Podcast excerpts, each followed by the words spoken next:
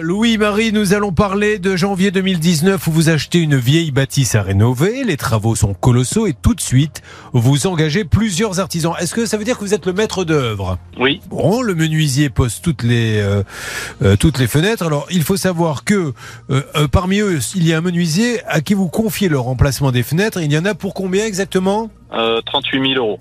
38 000 euros. Il va les poser. Qu'est-ce qui va se passer? Pourquoi êtes-vous avec nous ce matin sur RTL Euh, du coup, il me pose la totalité des fenêtres, mais dans ce lot de 38 000 euros, j'avais euh, deux portes d'entrée pour un montant de 8 000 euros et j'ai avancé 4 000 euros et depuis bientôt 4 ans, dans un mois, ça fera 4 ans, je n'ai toujours pas les portes euh, installées. Donc, l'artisan, je lui cours derrière depuis 4 ans par euh, SMS, mail, coup de téléphone et j'ai euh, plein de promesses depuis 4 ans pour qu'il vienne un jour les installer et il ne vient jamais. La dernière fois, c'était un courrier de, le- de sa main en juin dernier où il s'engageait à venir début novembre pendant 4 jours pour m'installer tout ça et il n'est pas venu.